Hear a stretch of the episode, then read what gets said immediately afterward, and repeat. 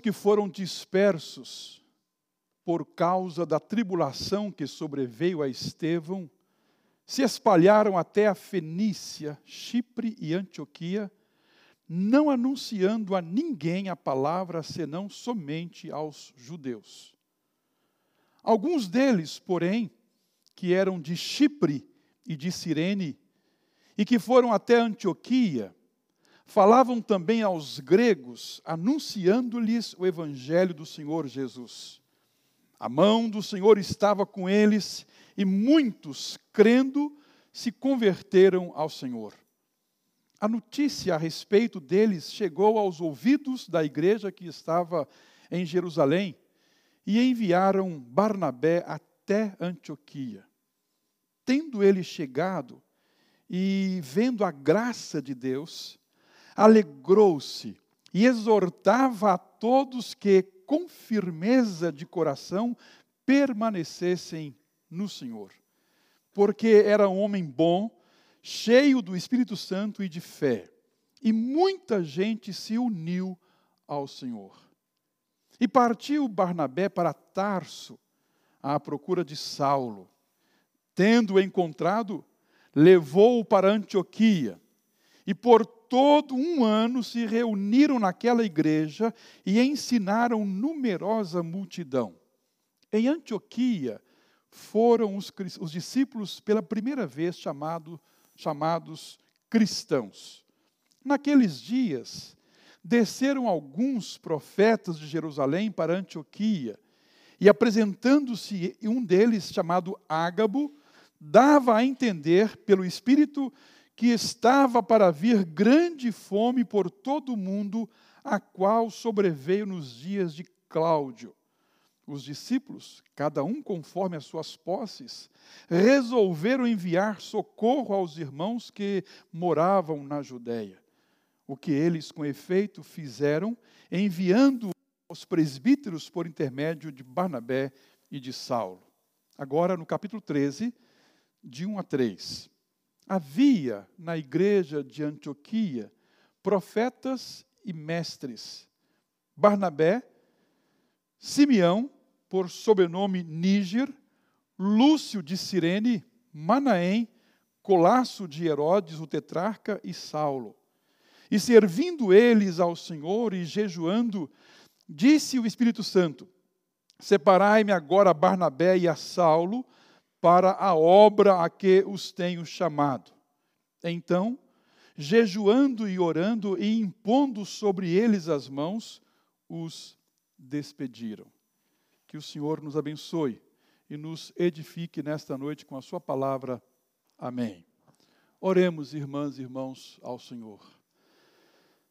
Senhor Deus, nós nos curvamos diante de Ti, com louvor em nossos lábios, Senhor, não nos cansamos de louvá-lo, de bendizê-lo, reconhecendo sempre, Pai, que Tu és Deus bondoso das nossas vidas e Deus sobre as nossas vidas.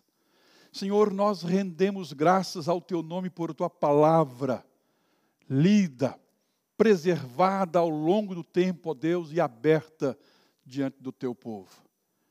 Senhor, nós confessamos a Ti a nossa total dependência do Senhor, sobretudo nesta hora, Senhor, para falarmos da Tua palavra.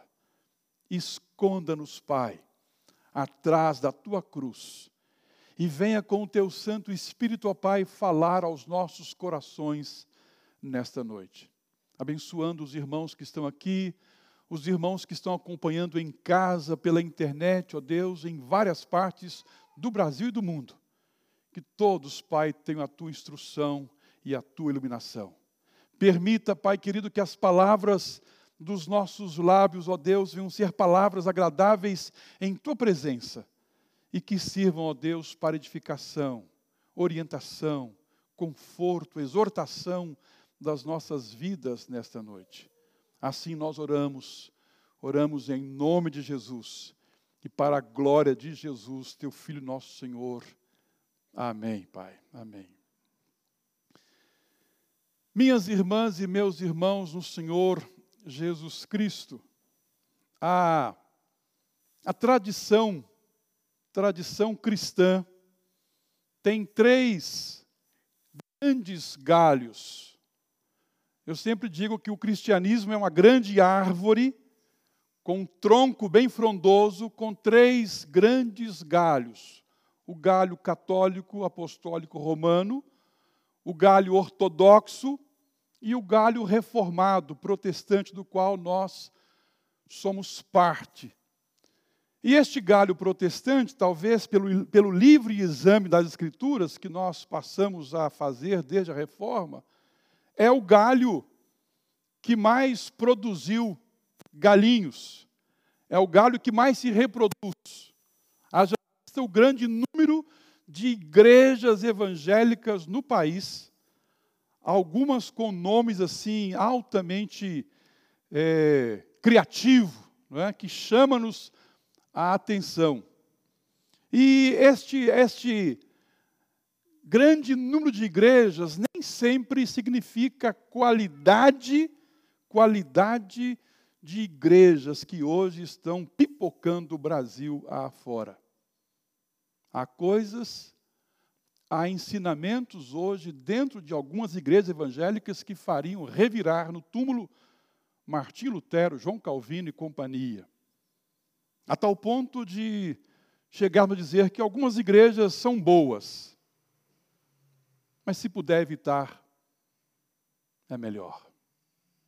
Igrejas que às vezes estão produzindo cristãos neuróticos, nervosos, porque se desvirtuaram, se distanciaram da palavra do Senhor Deus. E com isso, às vezes, nós nos confundimos.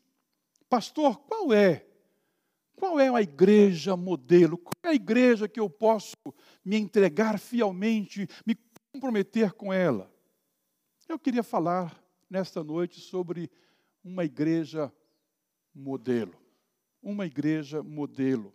Usando o texto que li, texto de Atos, capítulo 11, descreve ali como que o evangelho chegou em Antioquia.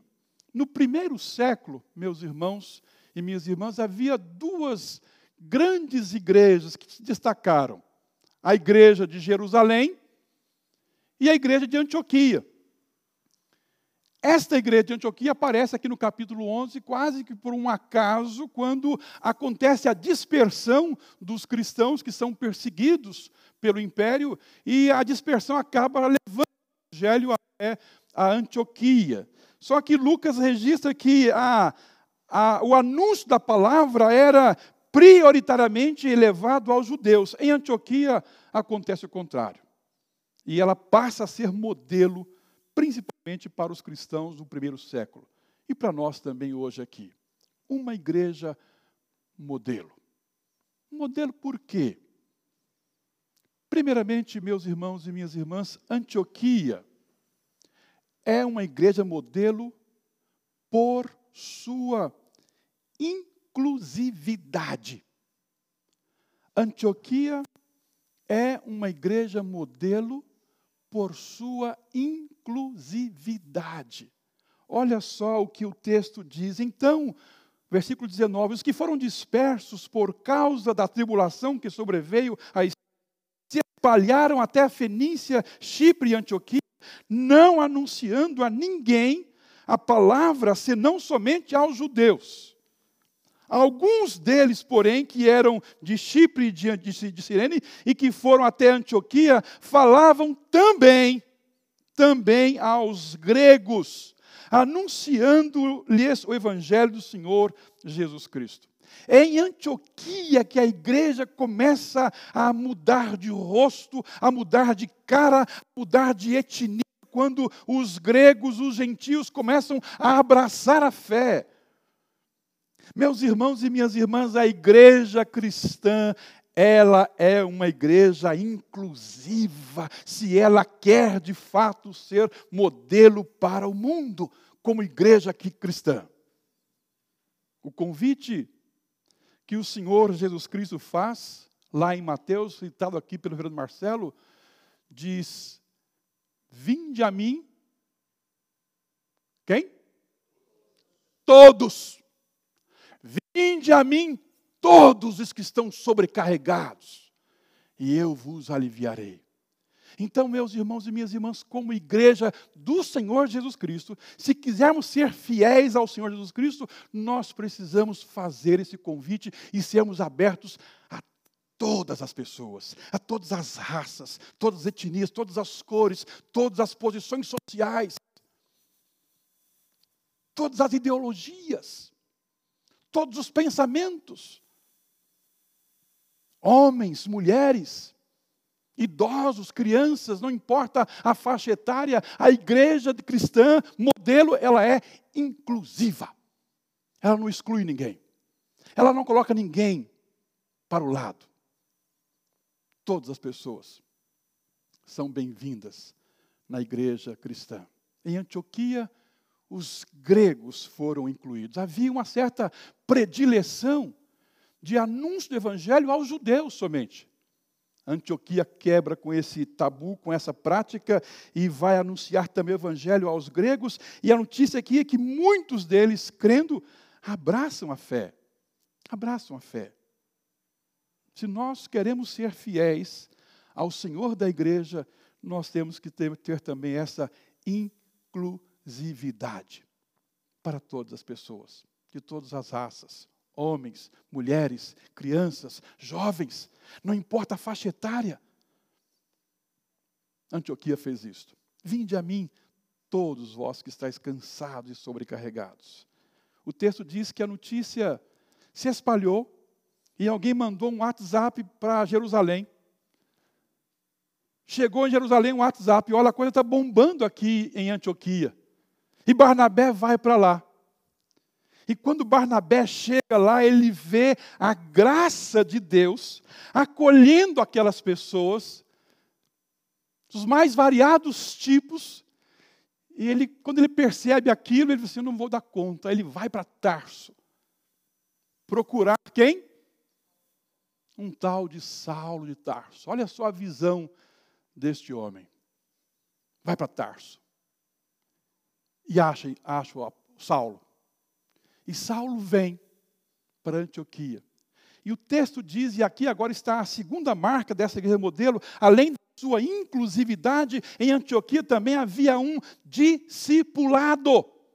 Havia um discipulado, olha só os versículos 23 e 26. Além da sua inclusividade, esses irmãos, olha só, tendo ele chegado, vendo a graça de Deus, alegrou-se e exortava a todos que, com firmeza de coração, permanecessem no Senhor, porque era homem bom, cheio do Espírito Santo e de fé, e muita gente se uniu ao Senhor. E partiu Barnabé para Tarso à procura de Saulo, tendo encontrado, levou-o para Antioquia, e por todo um ano se reuniram naquela igreja e ensinaram quantas pessoas?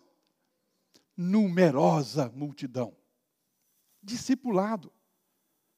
Meus irmãos e minhas irmãs, se a nossa igreja de Americana quer ser uma igreja modelo, ela tem que ter a inclusividade como sua marca e o discipulado também. As pessoas que adentrarem aqui, as pessoas que tiverem contato conosco, precisam saber do Senhor Jesus Cristo e entregar suas vidas ao Senhor Jesus Cristo. Qualquer pessoa que adentrar a esta igreja, que tiver contato conosco, elas precisam saber de Jesus Cristo, morto e ressurreto. Elas precisam saber da graça do Senhor Jesus Cristo. Elas precisam saber que em Jesus Cristo nós temos a vida eterna. A vida eterna. Hoje pela manhã, eu fiz um ofício fúnebre de um senhor de 6 anos. Depois fui ao cemitério do campo, e aí, para não fazer ofício fúnebre, para conversar com os irmãos lá. Mas na conversa com os irmãos, eu falei que a nossa vida aqui, ela vai de 70 a 80, vamos colocar até 100 anos.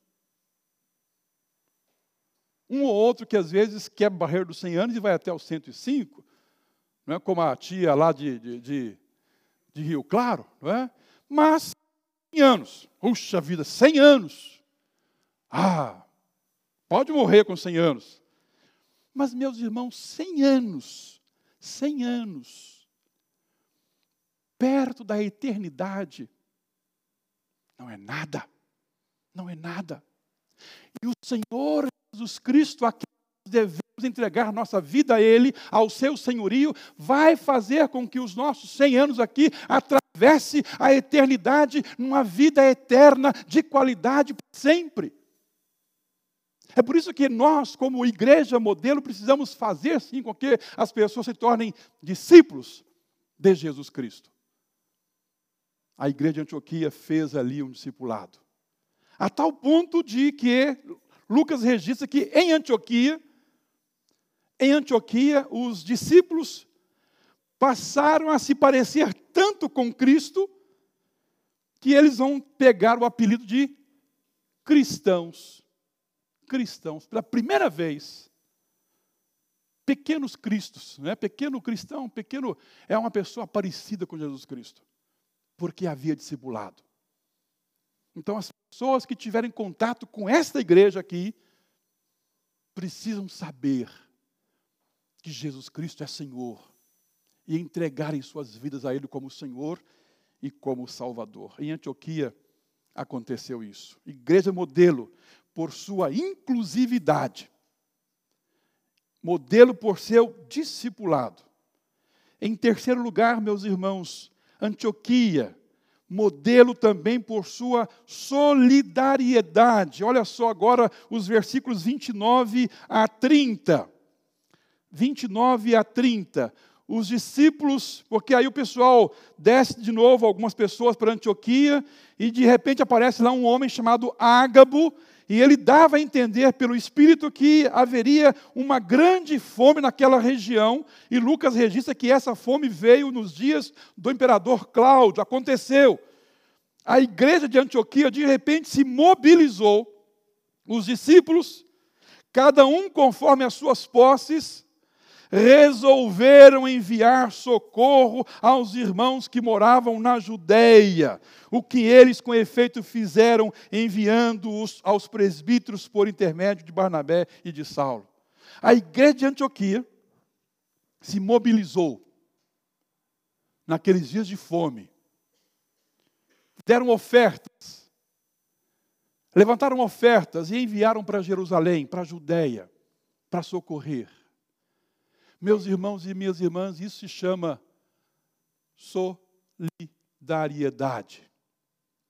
E nós não seremos igreja modelo se não tivermos aqui dentro solidariedade para com as pessoas. Quais pessoas? Qualquer pessoa que estiver passando por necessidade. Qualquer pessoa.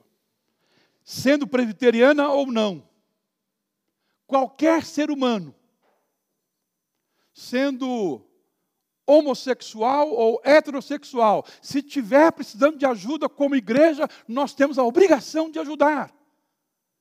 Senão, nós precisamos de ser igreja cristã. No dia 1º de setembro, publiquei ontem um artigo no jornal dizendo que eu estive em São Paulo, juntamente com o Dr. Romar, para ver lá a entrega de um título de cidadão paulistano ao Dr. Gilberto Natalini, médico e político ali no estado de São Paulo, aqui na cidade de São Paulo. E eu não conhecia o Dr. Natalini, mas fui acompanhar o Dr. Romar e no final, no seu discurso final ali, ele falando já de idade, já, assim, olha, eu quero deixar a vida pública, mas não vou deixar de lutar pelo menos em 4 trincheiras. E o meu ouvido de pastor, de pregador, de orador, ficou aguçado porque sabia que ali ele estava sintetizando quase que toda uma vida. E os ouvidos ficaram elásticos. Olha, eu vou deixar a política, vida pública, mas eu vou lutar em 4 trincheiras. Primeiro, e eu fiquei encantado com a conclusão dele. Primeiro, todas as vezes que a democracia no Brasil for ameaçada, eu vou estar lá lutando a favor da democracia. Segundo, eu vou lutar por um desenvolvimento econômico sustentável. O que quer dizer isto? Um desenvolvimento econômico que não estupre nossas florestas, que não mate os nossos rios, que respeite a nossa natureza, a nossa casa comum, o planeta Terra. E eu gostei da síntese dele. Terceiro, luta dele. Eu vou lutar pela moralidade pública. Nós precisamos de homens nesse país com a transparência, com a ética, principalmente no cuidado com o dinheiro público. E a quarta luta dele, lutar pela desigualdade pública. Social. Meus irmãos e minhas irmãs, o nosso país é um país com muita desigualdade social. Hoje, somente hoje, na cidade de São Paulo, nós temos hoje 40 mil pessoas em situação de rua. 40 mil pessoas. É 2 vezes a minha cidade lá em Ipanema. E nós estamos nesse país, como igreja. A Americana tem uma realidade um pouco diferente, mas todos os dias as pessoas vêm aqui pedindo ajuda. Sabe o quê? Comida. Roupa. A Lisa sabe disso, né, Lisa? Remédio. Remédio. E graças a Deus, nossa igreja tem despertado para isso. Mas, meus irmãos, nós não seremos igreja modelo sem praticarmos a solidariedade para com o nosso próximo. Antioquia fez isto. Quando aquele profeta desceu, olha, haverá fome na Judéia. A igreja se mobilizou e Barnabé e Saulo levaram a oferta tentando amenizar o problema daqueles irmãos na Judéia. Antioquia. Uma igreja modelo, modelo por sua inclusividade, modelo por seu discipulado, modelo por sua solidariedade. Quarto e último lugar, modelo por sua missionalidade. Aí eu vou para o capítulo 13, que eu também li.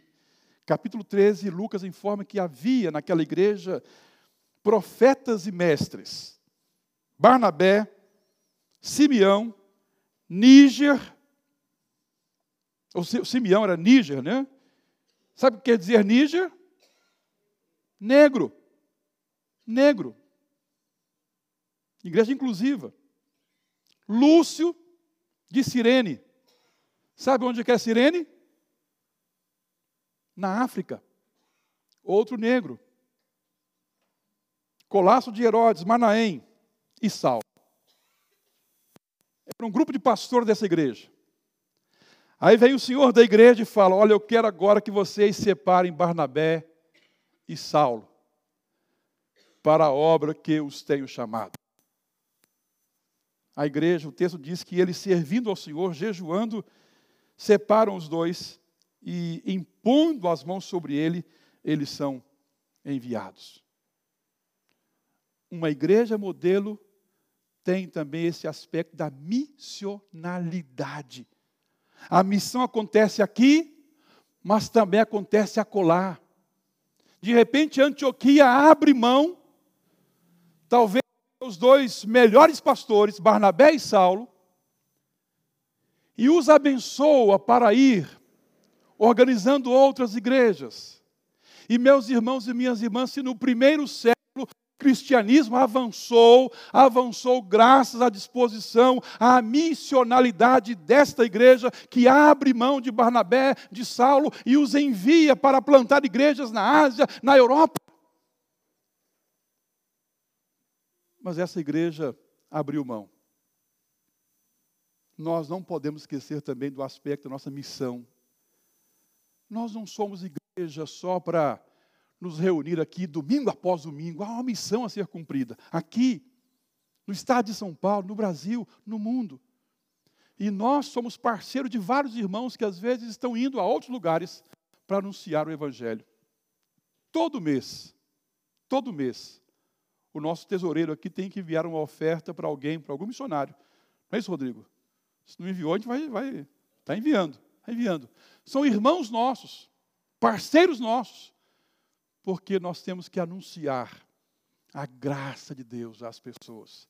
Nós temos que anunciar a boa notícia que é o Senhor Jesus Cristo morto e ressurreto. Essa igreja fez isso. Cedeu os seus dois pastores. E, de repente, o século I experimenta um grande crescimento porque, a partir de Antioquia. Talvez a igreja mais importante do século I foi exatamente a igreja de Antioquia. Por sua inclusividade, pelo seu discipulado, por sua solidariedade e por sua missionalidade. Que o Senhor nos abençoe, meus irmãos e minhas irmãs, para que esta igreja se pareça também no seu dia a dia com a igreja de Antioquia, tornando-se modelo para a Americana, para o estado de São Paulo, para o Brasil e para o mundo. Amém, irmãos? Amém.